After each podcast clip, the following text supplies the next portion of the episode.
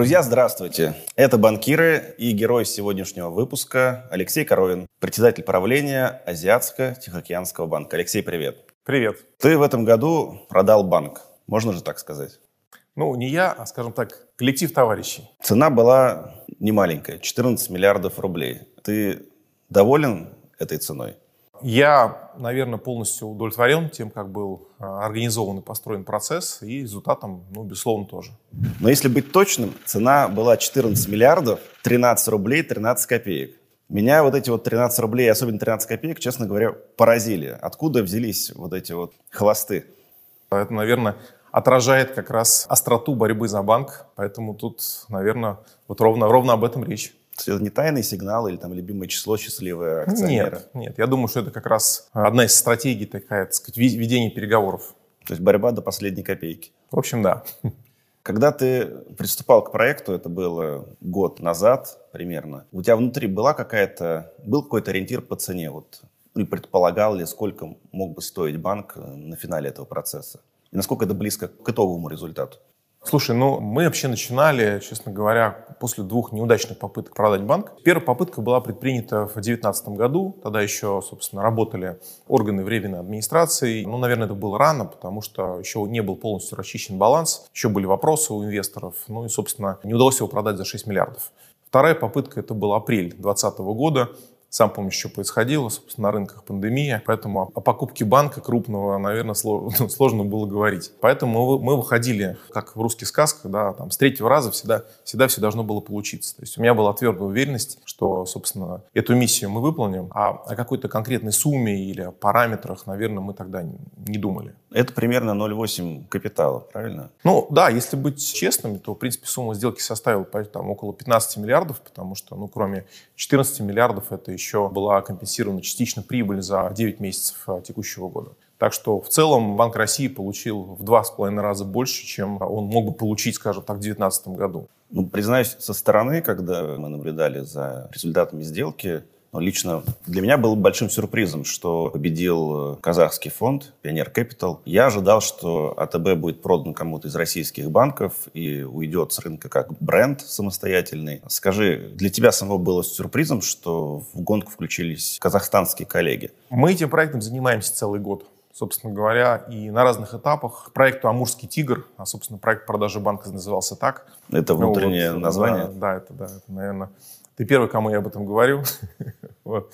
К этому проекту проявляли интерес большое количество игроков. А кто а, был ну, кандидатом? Естественно, мы не можем называть имена, но это было более, более десятка игроков на разных этапах интересовалось банком. Там были и российские инвесторы, и частные, были, так сказать, с иностранным капиталом, были нероссийские инвесторы. Поэтому, наверное, до последнего момента это была интрига. А зачем э, вашему новому акционеру банковский бизнес в России? Ну, получилось так, что нам, нам в какой-то степени наверное, действительно повезло, потому что мы сейчас работаем в интересах такого очень крупного, серьезного научного и образовательного кластера Казахстана и всей Азии. Это Назарбаев университет, Назарбаев интеллектуальные школы. Мы часть эндаумента вот этих институтов. И эта часть, она аллокирована на экспансию на банковском рынке. Ты говоришь, что это эндаумент фонд, который инвестирует деньги в банковский бизнес для того, чтобы получать прибыль и реинвестировать или вкладывать в образовательные проекты. правильно я понимаю? Или не а, только? Да, та прибыль, которая будет заработана АТБ, та прибыль, которая будет заработана в Казахстане и в Киргизии, она, соответственно, будет реинвестирована в образовательную систему а, Казахстана. И, ну, наверное, это действительно это не может не, не, не радовать, потому что образование это, пожалуй, то, что сейчас, та отрасль, которая меняется сейчас быстрее всех. Ну и я, я имею особое отношение к образованию, мне это особенно приятно. Мне кажется, сейчас э, вышка МГУ, финансовая академия так всплакнули и так сгрустнулась немножко. Всем бы хотелось иметь такой эндаумент фонд. Ну, может быть, все впереди еще. Ты в 2016 году из банковского бизнеса ушел. Ушел в, в свой проект, возглавил Active Learning, который потом стал скиллкапом. А в прошлом году решил вернуться. Расскажи, что произошло и какие слова подобрали коллеги из ЦБ, уговаривая тебя возглавить этот проект? Да, действительно, я 4 года занимался проектом, операционно занимался, и действительно получилось построить очень такую неплохую, интересную историю. То есть SkillCap — это сейчас такая ведущая, ведущая платформа по микрообучению. На каком-то этапе стало понятно, что мой партнер Роман Мандрик гораздо лучше может управлять компанией, чем я. То есть я так или иначе уже несколько лет назад переместился на позицию скорее как ментора проекта, член совета директоров, человек, который взаимодействует с ключевыми партнерами, с инвесторами. Так или иначе, это не занимало полностью моего рабочего дня, поэтому... Тебе когда... стало скучно? Мне не было скучно. Я вообще в банковскую сферу не собирался, но летом прошлого года раздался звонок. Мне позвонил Алексей Юрьевич Симоновский, э, председатель директоров АТБ. Как раз он формировал совет директоров. Меня пригласили в совет директоров банка и пригласили возглавить комитет по стратегии. То есть, безусловно, это для меня была новая роль, новая задача. Осенью эта задача трансформировалась, поскольку мне сказали, ты уже тут во главе комитета по, по, по стратегии, может быть, и банком тоже можно поуправлять. Вот недавно Ярослав Глазунов выпустил такую книжку, там, 32 урока выдающихся CEO. И там, по-моему, как раз первый урок, что у CEO должна быть супер ясная и измеримая цель. Наверное, это то, что я встретил.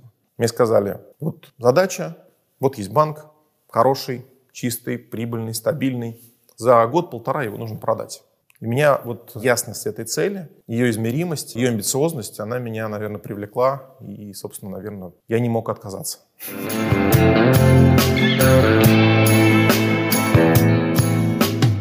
Ты редкий менеджер, который побывал с обеих сторон мира найма, мира своего бизнеса, туда-сюда сходил, может быть, снова где-нибудь окажешься в новой точке спустя какое-то время. Ты для себя наверняка ответил на вопрос, в чем разница и в чем особенности пребывания в той или иной роли. Можешь поделиться с нами своими открытиями? Конечно, это совершенно две разных роли. То есть роль, когда у тебя компания собственная, и роль, когда ты являешься высокопоставленным, но топ-менеджером. Так или иначе, ты не являешься владельцем бизнеса. В качестве владельца компании ты гораздо имеешь больше гибкости повернуть этот э, небольшой корабль. То есть у нас частенько бывало так, что мы, может быть, за выходные созвонились, встретились. В скиллкапе. Или, да, в скиллкапе, если мы, например, или в пятницу мы что-то обсудили, мы уже в понедельник это реализовываем. В крупной компании так невозможно, то есть, потому что как бы компания плывет, она плывет достаточно быстро, но тем не менее все равно вот как бы любой разворот он требует определенного времени, поэтому здесь вот, наверное, гибкость компании — это важная история. С другой стороны, команду, которую ты формируешь, так или иначе, ну, наверное, все равно ты выбираешь разных людей. Человек, который работает в небольшой компании — он должен быть ну, таким мультиинструменталистом, он должен быть готов, уметь готов э, играть совершенно на разных инструментах. В том же самом SkillCap многие коллеги, они начинали там на одной роли, потом, так сказать, они постепенно-постепенно менялись, приходили, например, заниматься вопросами мотивации персонала, потом они менялись и уходили в продукт, потом так или иначе появлялась какая-то еще айтишная составляющая. В банке так или иначе ты более-менее ищешь э, человека на конкретную задачу. Наверное, много вещей общих, потому что все равно сначала кто, потом что. То есть очень важно выбрать правильного человека. И часто бывает, что правильный человек, его компетенция позволяет ему делать совершенно разные задачи в разных областях. А правильного человека проще искать, будучи частью корпорации или будучи частью небольшого бизнеса? И там, и там можно искать правильных людей. Если топ-менеджер, владелец горит идеей, то есть важна твоя личная увлеченность. Если ты увлечен, если ты считаешь, что то, что ты делаешь, реально круто, то тебе вот этой своей энергии будет проще гораздо собрать людей. Мне, наверное, проще было бы собрать людей в банке, потому что у меня есть определенный круг, круг знакомства. И, наверное, я знаю очень большое количество людей, которые так или иначе в России, в Казахстане, в Беларуси, в других странах занимались и занимаются банковским бизнесом. Естественно, в мире образования, в мире IT, в мире тека таких людей я знал меньше. Для меня это было такой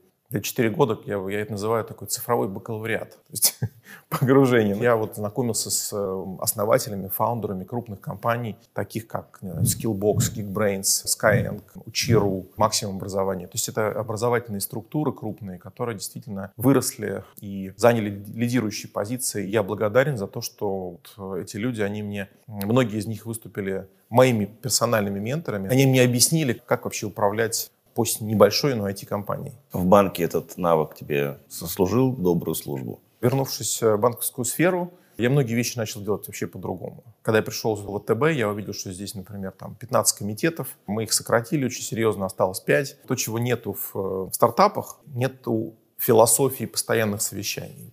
Совещаний, комитетов.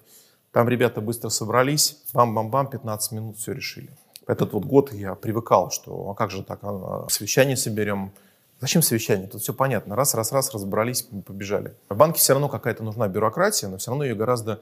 Я надеюсь, что ее стало с моим приходом немножко меньше, потому что я видел, что можно по-другому подходить к вещам.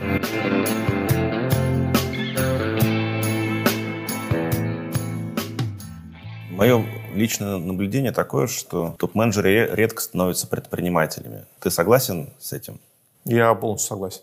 А почему? Наверное, дело в э, ином отношении к риску. Потому что топ-менеджер — это человек, который априори думает о рисках. А банковский топ-менеджер, он думает о рисках постоянно. Потому что, по большому счету, основное, чем занимается финансист, это управляет рисками. Какими угодно. Кредитными, репутационными, процентными, рыночными, валютными. Ну, у тебя просто огромное количество разного рода рисков. Умеешь ли ты ими управлять, собственно, от этого зависит успех твоей организации. Если ты приходишь э, в стартап и пытаешься, начинаешь э, развивать проект, то нужно, по-хорошему нужен партнер. В этом плане мне очень повезло. И Роман, как раз вот э, мой партнер в SkillCup, который сейчас управляет компанией, в то время как я управляю банком, он, собственно, как раз предприниматель до мозга кости, он ни дня не работал в найме. Мы в этом плане друг друга очень хорошо дополняли. Ты продолжаешь оставаться частью проекта SkillCup? Конечно, я остаюсь частью проекта, но моя роль, наверное, она даже после прихода моего в банк не сильно изменилась. Я остаюсь, скорее так, членом совета директоров. Это может быть встречи, может быть, раз в месяц, раз в два месяца. Все равно я не влияю никак на операционное управление. Операционная компания управляет полностью Роман от и до, финансами, командой, стратегией, продуктом. Но когда необходимо принять какие-то, так сказать, эпохальные решения. Ну, хотя стартап ежедневно принимает такие решения, но когда совсем уже называется мега эпохальные решения, тогда вот мы собираемся от директоров, и я туда прихожу как такой, собственно, ну, в какой-то степени ментор проекта. Мы немножко уже коснулись темы кадров. С любым менеджером можно завести разговор о проблемах с кадрами, с формированием команды, и у каждого есть своя история боли, ужаса, и это всегда очень эмоционально. У тебя наверняка тоже есть э, такие истории. У меня есть история радости, у меня нет истории боли, честно говоря. Я очень Только радости. Только радости, честно говоря. Ну вот если говорить о менеджменте, о верхнем менеджменте, среднем менеджменте, то это история радости, потому что я очень, я счастлив работать с теми ребятами, с которыми я работаю. Мне было относительно просто сформировать команду, когда я пришел, потому что таких проектов очень мало. И, честно говоря, как вот бабочки на свет, то менеджеры, они стремятся попасть э, в команду, которая сделает что-то что великое по-настоящему. Ну вот наша команда, под командой я понимаю очень большой коллектив, это Центральный банк России, там их департаменты внутри, управляющая команда, управляющая компания, фонд консолидации банковского сектора и наш совет директоров и менеджмент сделали большой проект. Следующий этап, следующая задача следующие цели. Боль начинается где? Боль начинается, собственно, вот мы эту боль почувствовали сейчас, когда мы начали активно искать разработчиков. То есть вы идете в цифру? Да, мы идем в цифру. Мы начали искать активно очень людей, потому что, может быть, задача по цифровизации, она не стояла перед банком, который потенциально мог лишиться своего бренда, своей идентичности. Но задача сейчас остро стоит перед нами, потому что мы, ну, собственно говоря, мы выходим на новую стратегию, на новую дорогу, и эта дорога сейчас, она без IT непредставима. А чем АТБ должен стать? Хороший вопрос. Ну, я могу сказать так. Сейчас э, есть ряд конкурентных преимуществ, которыми мы гордимся. Мы очень сильны на востоке России. И, наверное, сейчас мы один из крупнейших игроков, частных, универсальных игроков, которые работают на востоке России. Мы очень сильны в корпоративном бизнесе. Это сектора золотопромышленников. Мы в третьем квартале вошли в тройку лидеров в России по обороту золота. Это большая история. Мы небольшой банк, но тройка лидеров. Это красиво. Звучит круто. Да, то есть мы как бы мы знаем про золото все, как оно производится, где производится, кем производится, что, где оно находится, как его добывать и с кем об этом поговорить. Мы очень хорошо понимаем рыбу. Тоже это отрасль стратегическая для России. Мы кредитуем рыбную отрасль на Камчатке, на Сахалине. Мы очень активно работаем в Приморье, Хабаровский край, Магадан. То есть мы, мы понимаем, что такое рыба, мы понимаем, что такое рыбные года, не рыбные года, цикл. То есть вот эта вся история очень хорошо нам известна. Мы хорошо понимаем инфраструктурные стройки. И в целом в регионе, скажем так, где работать труднее всего, где вот сейчас вот мы сидим в Москве, ну, у нас очень холодно, но в Якутии сейчас примерно температура раза в три, наверное, меньше. И тем не менее там в Якутии, например, находится самый прибыльный филиал АТБ. То есть мы умеем работать на Востоке. Клиенты нас любят, ценят. И, наверное, вот это то наше преимущество, которое мы должны конвертировать в цифровую историю. Клиенты корпоративные или розничные вас любят? Наверное, больше нас любят корпоративные клиенты. Розничные клиенты мы должны еще, честно говоря, очень хорошо поработать, чтобы нас, нас любили. Мы должны очень серьезно пойти в цифру, мы должны стать гораздо более удобными, мобильными. Мы должны прийти в мобильный, мобильный телефон. Мы уже там сейчас есть, но я считаю, что недостаточно. А может ли банк, находящийся по активам на 50 месте, претендовать на место в гонке цифровизации? Это довольно дорогое удовольствие. Во-первых, Москва не сразу строилась, Якутск, Благовещенская, Чита тоже. Вот. Во-вторых, мы не претендуем совершенно точно на федеральное господство. То есть есть территория, где мы сильны, и где мы можем конкурировать, и где мы можем быть успешными. Эта территория — это восток России, это Сибирь, это Дальний Восток, там сейчас живет 25 миллионов человек. Ну, это даже территория больше, чем Казахстан, население Казахстана. То есть мы видим, что, начиная с определенных локальных сегментов, мы можем начать этот путь. Поправь меня, если не прав. Мне кажется, что на Дальнем Востоке не так много федеральных игроков. Ну, гораздо меньше, чем в европейской части. Почему Восточная Сибирь и Дальний Восток тяжело даются банковскому бизнесу? Ну, далеко и сложно. Я слышал разные объяснения, почему так получилось. В частности, там, в 2000-х годах один крупный банк с иностранным капиталом не мог пойти дальше Красноярска, потому что его АБС просто не работал дальше Красноярска. Почему? Ну, вот так. Так она такая была. Такая там была настройка на Меридианы, что ли, была? И вот один банк мне недавно говорил, что мы не можем формировать наши agile команды, потому что часть команды сидит в Москве, а часть сидит в Владивостоке, а там между Москвой и Владивостоком, извините, 7 часов разницы. Очень сложно в этот момент проводить стендап, когда у одних утро, другой вечер. Другие игроки говорили о том, что очень сложна логистика. Если вы, например, приедете куда-то в Владивосток или Благовещенск или там, на Камчатку, то совершенно другие вывески, там другие игроки. По-моему, в Владивостоке Леруа Мерлен, они открылись два года назад. То есть там совершенно свои сети, поэтому логистика. Ну и в целом, ну, наверное, менталитет, потому что все-таки люди, живущие в Сибири и на Дальнем Востоке, это особые. После общения с людьми оттуда, ну вот, честно говоря, меня вот какую-то гордость за страну берет, потому что, например, вот больше патриотов России, чем, например, в Красноярске, я не видел. То есть там ребята, которые вот, они прям горят, говорят, да, мы это любим, мы любим эту землю, это наша земля, мы будем жить. Мы понимаем, что в Москве, наверное, удобнее, в Краснодаре теплее, но мы вот отсюда, мы будем тут жить. То же самое я неоднократно слышал от камчедалов или от э, жителей Владивостока. То есть вот они очень любят эту землю. Недавно я слышал интересную мысль, что Дальний Восток станет для России такой Калифорнией в какой-то степени, как для Америки стало, стала Калифорния потому что это очень богатая земля, надо научиться на ней жить и пользоваться, на ней работать, ее любить, в нее вкладывать. И эта земля, собственно, ответит, ответит взаимностью. Сейчас там скупая среда у представителей красноярского землячества потекла из-за плейбека. Это правда.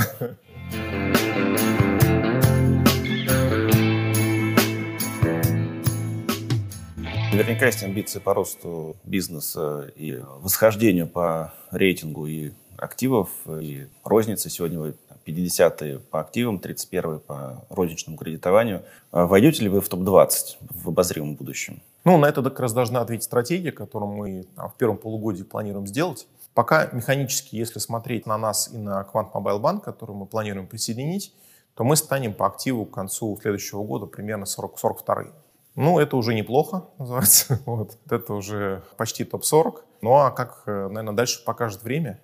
Естественно, есть амбиции расти. Сценарий низшего банка возможен в вашей истории? Мы сейчас идем все-таки по пути скорее универсальности. Мне кажется, наверное, один из трендов ближайших лет то, что монолайнеры будут уходить с рынка постепенно, уступая место универсальным игрокам. Наверное, универсальный игрок, который не развивает собственную финансовую экосистему, будет обречен на, скажем, прозябание. Почему? Потому что мы видим, как сильно меняется среда.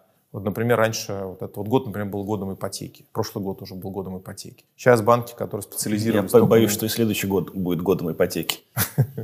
Но все равно банки, которые являются монолайнерами в части ипотеки, им сложнее. Или, например, мы как раз присоединяем Quant Mobile Bank, это монолайнер в части автокредитования. Мы автокредитованием не занимались. Присоединив Quant Mobile Bank, один плюс один у нас будет три. Мы станем больше, мы сможем нашим клиентам предложить больше сервисов. То есть, скорее, я в а, монолайнеры не очень верю, я скорее верю в а, такие экосистемы, которые могут клиентам предложить скажем так, максимальный спектр услуг, ну, исходя, прежде всего, конечно, из его профиля, из его риск-профиля, из его поведенческих характеристик, что ему нужно. Говоря экосистема, ты что имеешь в виду? Говоря экосистема, я имею в виду площадку, на которой клиент может получить так или иначе все финансовые сервисы которые связаны с его образом жизни. Это кредиты, это депозиты, это расчеты, это, это страхование, это инвестиции. То есть это все, что так или иначе связано с деньгами. Никакой доставки мобильного оператора, только финансовые продукты в экосистеме. Пока. Мобильный оператор может быть, посмотрим. Что касается, скажем так, нефинансовых сервисов, мы видим сейчас очень любопытные пилоты. Все мы смотрим активно на экосистему Сбера. Тинькова. Вот, э, на Тинькова, конечно. Ну и, в общем, делаем свои пометки карандашом. Но лучше учиться на, на чужих ошибках, так дешевле, очевидно. Ну, в общем, наверное, в какой-то степени. Ну, к слову об ошибках. Ты уже год ведешь колонку на Фрэнк Медиа, колонку про карьеру. И пишешь какие-то свои выводы, открытия о том, как правильно строить карьеру, какие ошибки бывают, случаются. А мне бы интересно было поговорить о твоих ошибках. Наверняка они были. Больше всего, конечно, ошибок я налепил за те четыре года, которые занимался собственным бизнесом, потому что там, наверное, действий различных я предпринимал гораздо больше на малоизвестном для себя поле. Там были совершенно разные ошибки. Много ошибок было связано с людьми, потому что мы делали достаточно часто неправильный найм. В банках, особенно в последние, скажем так, 10-15 лет, ошибок, связанных с наймом, я делал гораздо меньше. Потому что, наверное, ну, может быть, глаз уже наметан, так или иначе. В компании таких ошибок было гораздо больше, и они часто были связаны с тем, что, ну, например, мы нанимали людей из корпораций. Вот люди Почему из корпорации как-то работают. Ну, помню, например, такая история. Мы пригласили человека в э, SkillCup из очень крупной корпорации такой международный. Мы ему долго рассказывали, что вообще-то вообще к нам не надо, потому что вот как бы это мы совершенно, мы другие. Мы вот нам продавать нужно не бренд, которого у нас пока, скажем, нет, потому что мы еще молодые совсем, это мы только начинаем делать первые шаги. А нам нужно продавать качество продукта, качество решения, удобство для клиента и так далее и тому подобное. Ну и, собственно говоря, когда вот этот вот руководитель, тем не менее, пришел к нам на работу, он нас убедил, что он стартапер, что он хочет, так сказать, так или иначе развиваться. Первую неделю он сказал так, ну вот я командировку лечу, а кто мне ее оформит? Мы ему сказали, ну вот ты ее оформишь. Он говорит, как? У вас нет отдела по оформлению командировок? Ну, собственно говоря, наверное, мы сказали, ну вот, вот нет, извини. Мы тебе не подходим. Такая ситуация. Ну, как-то он так побарахтался месяц и, собственно, у него не зашло. Большим был уроком, когда мы сделали, скажем так, совместное предприятие, то есть как наша компания, мы сделали, другой крупной компанией, мы сделали совместное предприятие, куда вошли 50 на 50, и мы решили, что мы вместе будем там что-то делать. Прошел год, ну как бы не мы, не мы не продвинулись, не они. Компанию, так сказать, через там два года мы закрыли. Ну ошибка была в чем? Потому что для нас это был не фокус, и для них не фокус.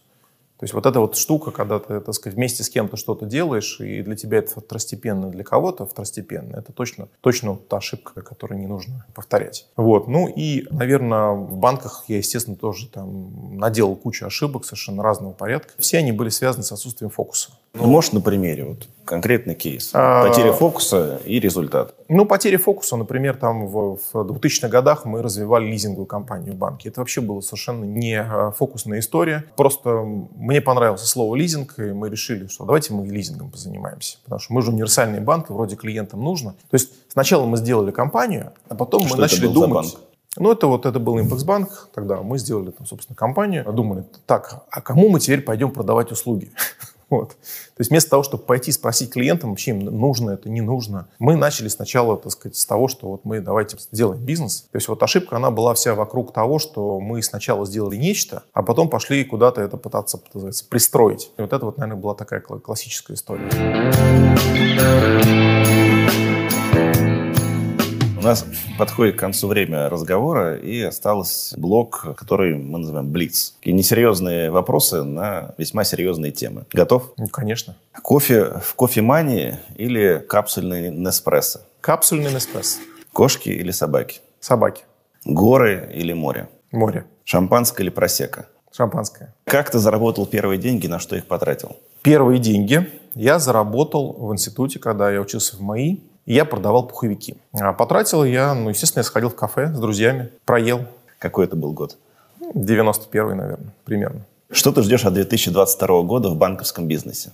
Я жду многих вещей сложных, многих-многих вещей, скажем так, интересных. Сложные вещи, они как раз вокруг того, что процентные ножницы нас сильно подрежут всех, подрежут маржу. С одной стороны, так сказать, нас подпирает ключевая ставка и рост пассива, сверху нас подпирает макропруденциальные надбавки, подпирают различные, скажем так, требования по предельно допустимой нагрузке. То есть мы видим, что маржинальность бизнеса сильно-сильно, так сказать, снижается. Поэтому банки в целом пойдут искать дополнительные способы увеличения эффективности, дополнительные источники доходов. Что я жду? Я, наверное, жду выхода новых игроков. В частности, уже сейчас видно, что агрегаторы становятся маркетплейсами. Мы видим маркетплейс Мосбиржи, мы видим маркетплейсы создают сравниру банкеру новые игроки, тоже интересно, какую роль они займут в целом в индустрии. Я жду определенных подвиж подвижек в части дистанционной идентификации, потому что это тоже серьезно очень даст определенный рост в бизнесе банковском. Жду определенного ухода с рынка части игроков. Сейчас их, по-моему, 338 у нас банков. Ну, наверное, станет меньше 300. А сколько банков